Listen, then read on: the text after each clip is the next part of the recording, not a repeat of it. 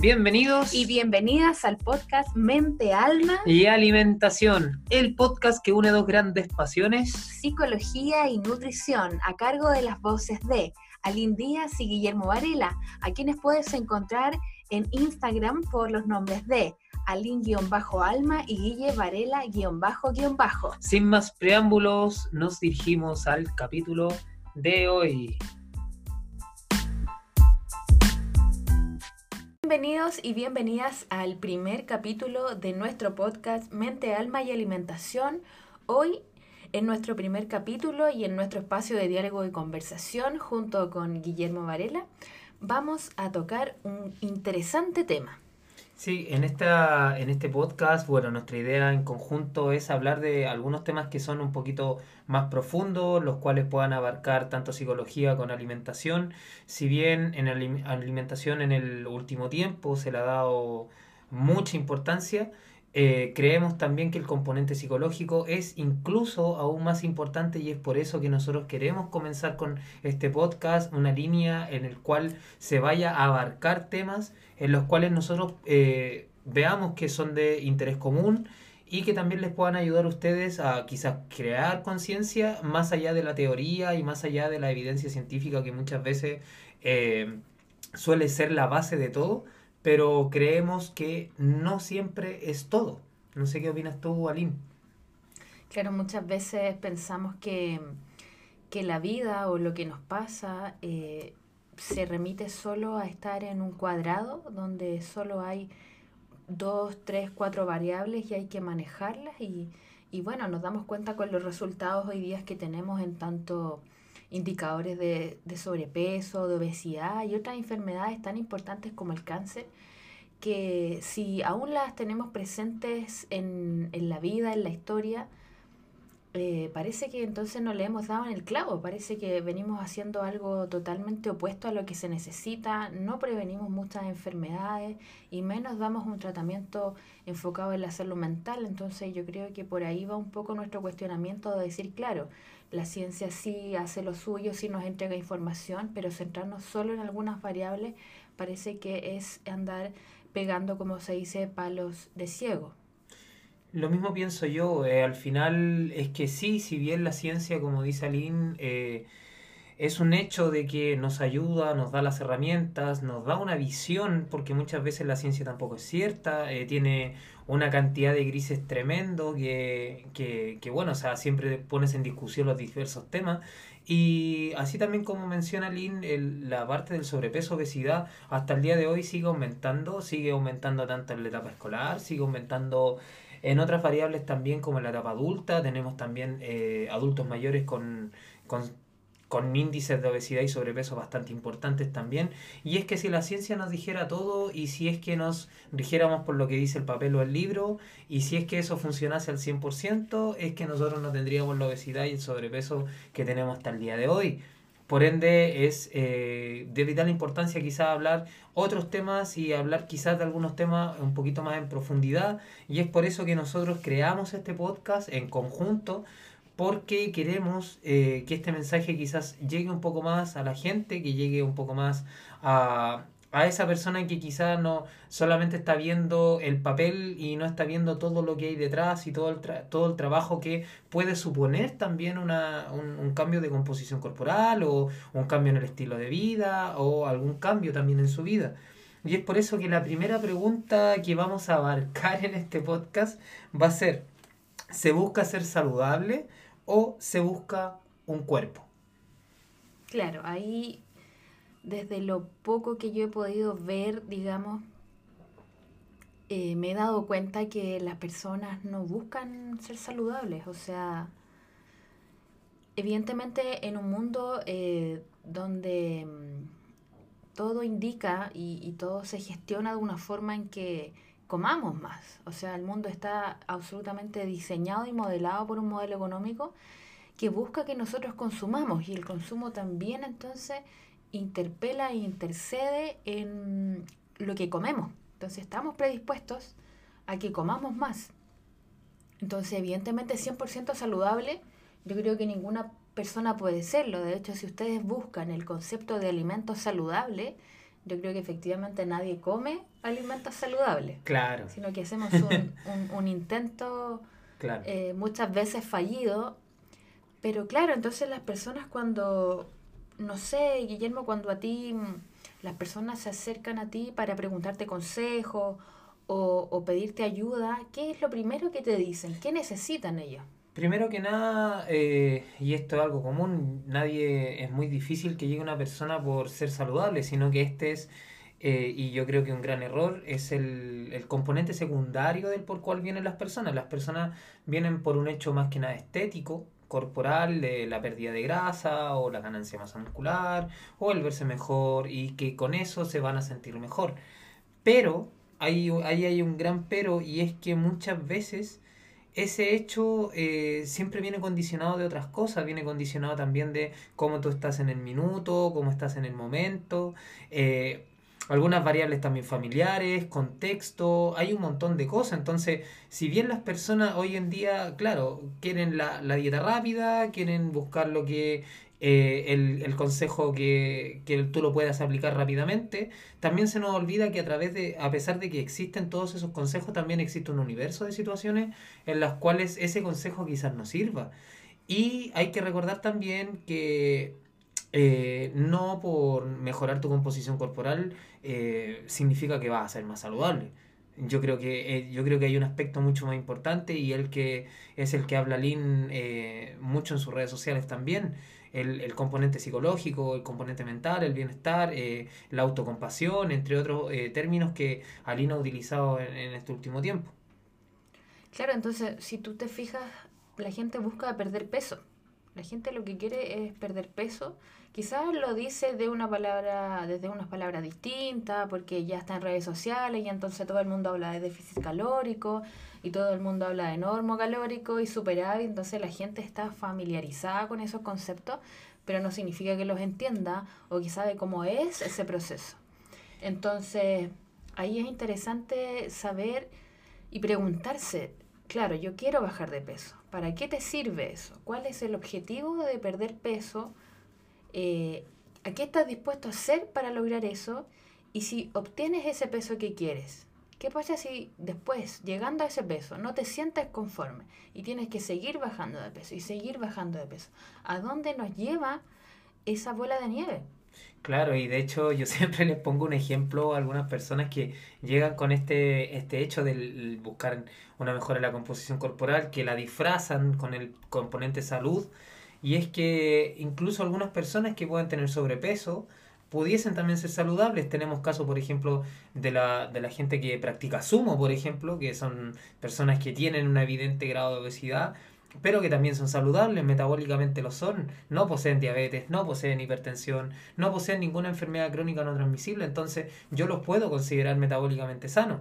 Ahora, tenemos la otra vereda también, que el ser delgado no significa que yo vaya a ser saludable. Muchas veces el componente de ser delgado, por la escasez de masa muscular que pueda tener una persona muy, muy delgada, también puede conllevar a tener eh, componentes como, por ejemplo, diabetes, hipertensión, las mismas enfermedades crónicas no transmisibles. La masa muscular a hoy, a hoy en día, 2020, eh, sabemos que prácticamente utiliza un papel de órgano endocrino eh, y utiliza un papel muy importante en lo que tiene que ver con eh, insulina, eh, parámetros bioquímicos, entre otras cosas más.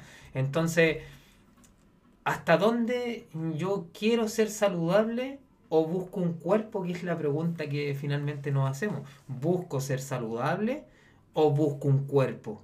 Que es totalmente diferente. Claro, entonces cuando empezamos a, a revisar eh, las personas que nosotros seguimos, o sea, ustedes pueden hacer ese ejercicio eh, ver ahora su Instagram y ver a las personas que siguen. Mayoritariamente, por ejemplo, las mujeres siguen a otras mujeres fitness. Siguen a mujeres que efectivamente su vida, su vida económica, su sustento económico se basa en un cuerpo. Y muchas veces buscamos lo mismo, entendiendo que nuestras variables o nuestras condiciones, incluso país, no se asemejan a esa realidad. Entonces, cuán injusto también somos nosotras de imponernos un cuerpo ideal inalcanzable y en esa búsqueda y en ese camino de encontrarlo muy probablemente vamos a cometer un montón de errores y vamos a ser eh, cosas poco saludables que no tienen que ver con el alimento o el entrenamiento, tienen que ver con la salud mental, con ponernos 10 metas a la vez y sufrir por no cumplirlas. Y aislarnos, porque todos sabemos que cuando yo les digo a ustedes dieta, muy probable lo primero que piensan es restricción, es aislamiento y efectivamente es así estas dietas que se venden o que nosotros creemos en nuestro conscientemente que, son los que, las cosas que nos van a servir tienen este componente restrictivo. Y entonces empezamos a, ver también cuánto eh, de mm, la sociedad tiene culpa en esto, porque efectivamente no se nos eh, venera por las cosas que logramos a nivel profesional, laboral o familiar, sino que la gente empieza a venerarnos por los cambios corporales que tenemos. Entonces también la sociedad empieza a reforzar esta idea de que parece que es mejor tener un cierto cuerpo que otro.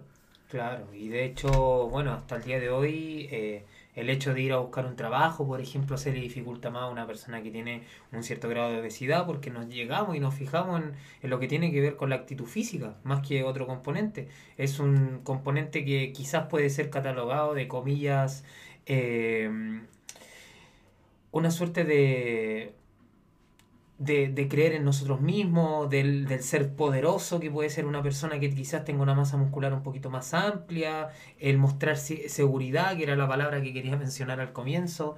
Y es que eso nosotros no, eh, básicamente lo miramos siempre, o sea, yo lo digo desde lo que estoy opinando yo en este minuto. Y es que, claro, o sea, a mí me puede, eh, por los cánones que existen a, a, nivel país o a nivel mundial, que no lo sé, eh, uno tiende a, asemejar la seguridad con la composición corporal que tenga la persona, el tema de, de, quizás cuánto esa persona se quiera a sí mismo por según la composición que tenga, y no quiere decir que una persona obesa no se quiera, ojo, o que una persona delgada se quiera mucho más.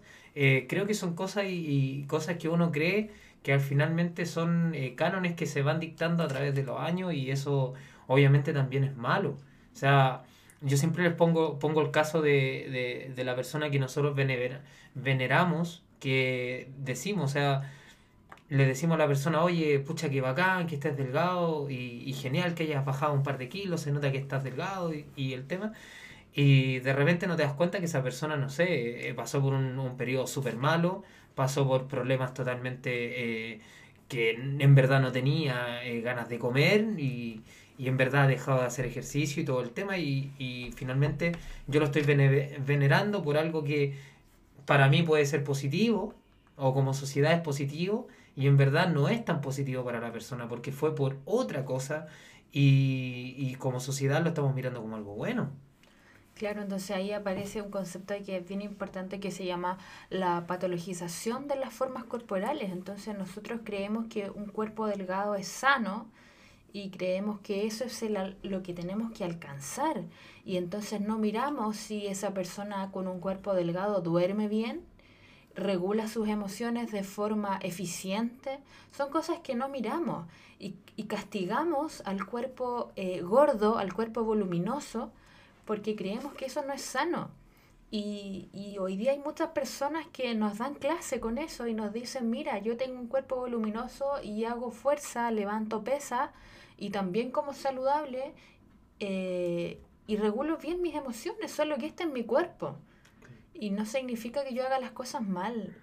Entonces yo creo que hoy día hay muchas personas que están mostrándonos que estamos completamente errados sobre los conceptos de saludable y sobre las formas corporales. Yo creo que tenemos que empezar a hacer ese trabajo de pensar que hay formas corporales que son distintas y que ninguna es buena o mala, simplemente son formas. Claro, y bueno, el tema de el saludable y o buscar un cuerpo, finalmente habrán personas que buscan un cuerpo, ya eh, creo yo que el tema es no mentirse a sí mismo, yo creo que, o sea, no porque, nuevamente, no porque tengas un porcentaje de grasa bajo o tengas mucha masa muscular va a significar que tú eres saludable o no. Ya eh, esto no solamente va del cuerpo que tú tienes, va también del pensamiento que tú tienes, va también del contexto en el cual tú estás ubicado ya que no va a ser lo mismo una persona que quizás odia, odia su trabajo, odia lo que estudia y odia y odia y odia constantemente, a una persona que quizás vive eh, un poco más tranquilo, más pasivo y, y, a su misma vez tiene cierto, ciertos parámetros que nosotros pudiésemos condicionar que es una persona relativamente saludable, en pocas palabras. Y no necesariamente eh, vamos a ir al cuerpo de esa persona. O sea, hay un montón de cosas por las cuales una persona pudiese valorar para ser saludable y no solamente tiene que ver con, con este temita de la composición corporal que, que hoy en día está tan, tan full y, y, bueno, el fitness tiene hasta un crecimiento enorme, se puede ver cómo las compañías también cada vez más crecen, las compañías de suplementación, las compañías como el auge que han tenido los nutricionistas en este último momento, o sea, el nutricionista ha crecido un montón y nuevamente es por lo mismo, o sea, es porque buscamos, buscamos, buscamos esa receta mágica y esa receta que al final no existe. Mm. Porque en cada mundo y en cada, en cada ser va a haber una estrategia diferente o una estrategia que utilizar según su contexto y según lo que esa persona esté viviendo en ese minuto. Quizá en ese minuto esa persona no está preparada eh, psicológicamente para hacer un cambio de composición corporal lo más probable es que ese minuto no es de esa persona y ya está. Pero hay que ser un poco, y invito a hacer un poco de, de, conciencia, de ser, eh, de no mentirnos a nosotros mismos, de no, de creer que, o, que yo siempre estoy equivocado, y puede ser que no, puede ser que tú no estés equivocado, puede ser que sencillamente no era tu minuto, no era tu momento, y en verdad ya llegará ese minuto si tú lo buscas. Claro, y ahí eh, podemos tomarnos mucho de este concepto que a mí me encanta, que se llama autocompasión. Lamentablemente nosotros tenemos muy instalado el exitismo eh, y el perfeccionismo. O sea, nosotros creemos que ser perfeccionista es como una característica positiva y sabemos que el perfeccionismo es invalidante, es, eh, no es productivo, porque imagínate, si tú toda la vida buscas hacer las cosas de forma perfecta, ¿qué pasa cuando tú no logras esa perfección? Muy probable que no vuelvas a hacer esa acción, es muy probable que no lo vuelvas a intentar y es muy probable que te sientas muy angustiado por no lograrlo. Entonces, el punto es, si yo en este momento estoy con un montón de presiones, porque estamos en un mundo donde las presiones existen, son reales, el estrés no es un invento de nosotros. Estamos realmente estresados por lo laboral, eh, por, por, problemas familiares, por problemas que existan a, nivel como de relaciones de pareja. Hay un montón de estresores que a nosotros nos interpelan todo el tiempo. Entonces también pensar, mi cuerpo, yo estoy preparada realmente para someterme a un proceso que requiere plena atención y conciencia.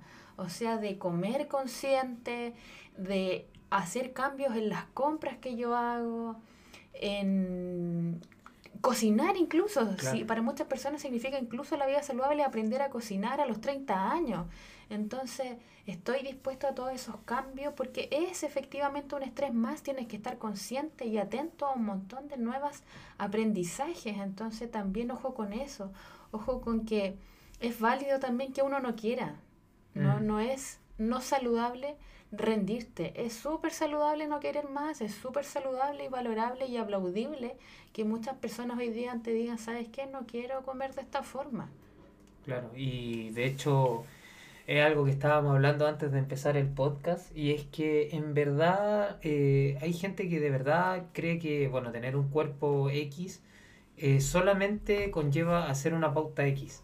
Pero cuando empieza a ver que hay un trabajo tremendo, que hay un trabajo de que tienes que aprender a comer, de que tienes que aprender a cocinar, de que tienes que aprender a comprar tus cosas, de que quizás tienes que darle prioridad al descanso, de que tienes que entrenar quizás de tres a cuatro veces a la semana, de que tienes que eh, aprender ciertos términos, de que tienes que estudiar, hay gente que se va a asustar y se va. Es así de sencillo. Y buscará a otra persona que se adopte un poco más a lo que la persona cree que es lo que necesita.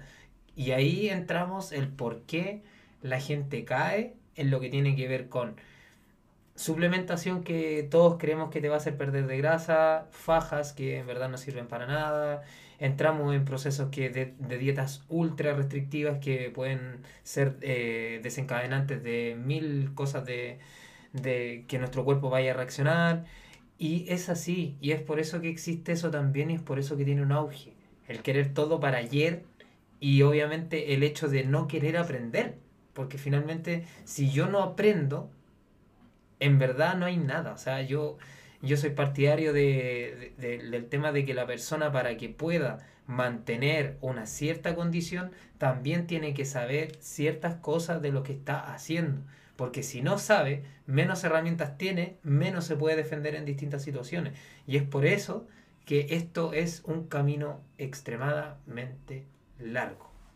Claro, o sea, yo me imagino la primera consulta nutricional, todos esperan llevarse la minuta, todos esperan llevarse la plani, y tú te imaginas a un nutricionista que te diga, necesito que hagas este reporte y me cuentes qué sabores te gustan y la próxima vez nos vemos.